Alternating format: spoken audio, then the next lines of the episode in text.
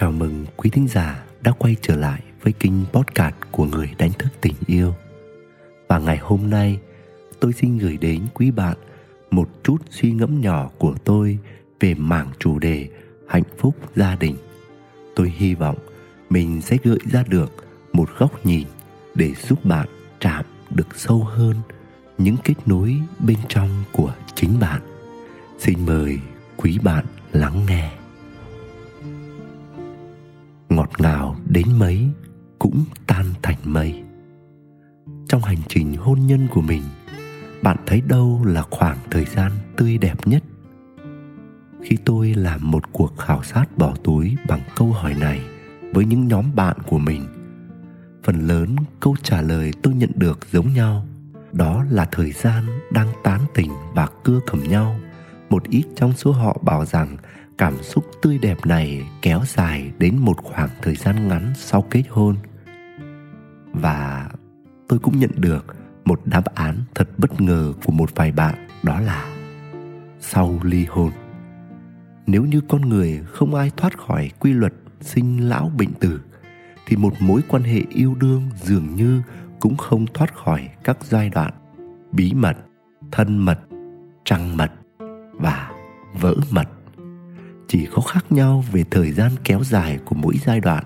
Và thông thường, cái khoảng thời gian một cặp đôi còn nhiều khao khát khám phá về nhau có lẽ là giai đoạn rất đẹp và rất thơ. Và sự thật phũ phàng là giai đoạn đẹp đẽ này thường nhanh chóng qua đi khi cặp đôi tiến đến gần hơn mục tiêu hiểu về nhau. Ngày càng thấu rõ về nhau, dường như chúng ta dần mất đi nhiều cảm xúc với nhau. Thật vậy, một chút đồng điệu khiến chúng ta muốn bước vào hôn nhân, nhưng hành trang để đi trên hành trình hôn nhân lại là sự đồng cảm và đồng lòng. Giai đoạn quen nhau, những điều úp úp mờ mờ đầy khơi gợi về nửa kia thôi thúc chúng ta muốn khám phá về nhau. Lúc này, đôi bên cùng ra sức thể hiện những khía cạnh tốt đẹp của mình, cũng như bày tỏ cho người kia biết hình mẫu người chồng, người vợ tương lai mà mình mong muốn. Lúc này, không ai sống đúng con người thật của mình. Đôi khi, không phải vì cố tình diễn, nhưng chúng ta bị sự dẫn dắt của các hóa chất nội sinh.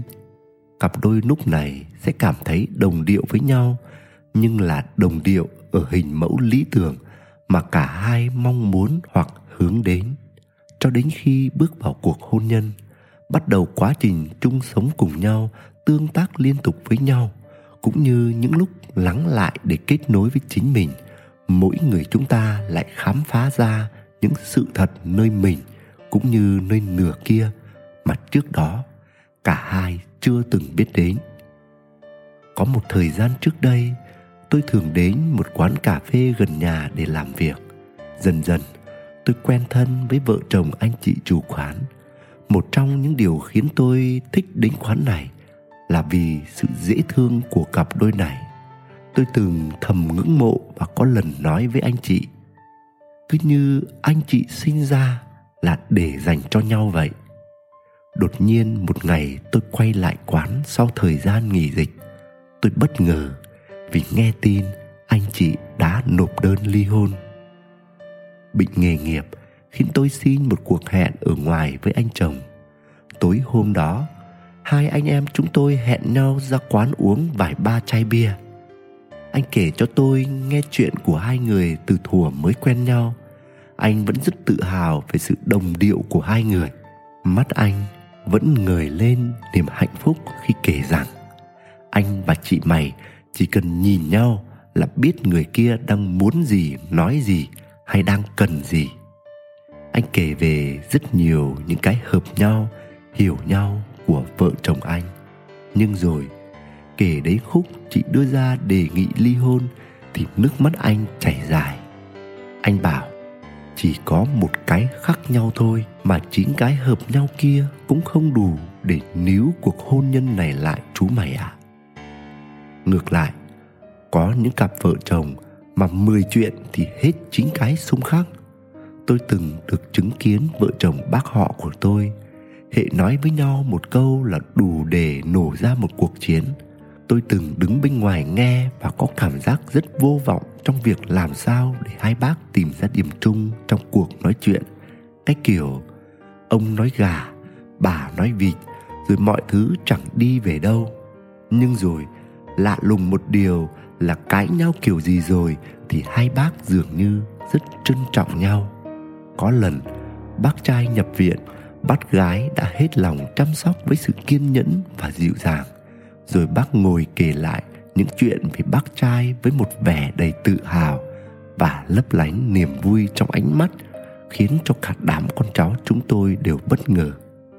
Vậy thì, rốt cuộc sự đồng điệu trong một mối quan hệ đôi khi không phải theo số lượng nhiều hay ít những thứ hợp nhau bên ngoài, mà nó đến từ sự đồng nhất về giá trị cốt lõi, thống nhất về thứ tự những điều ưu tiên và quan trọng của từng người, cũng như của mối quan hệ ở mỗi giai đoạn.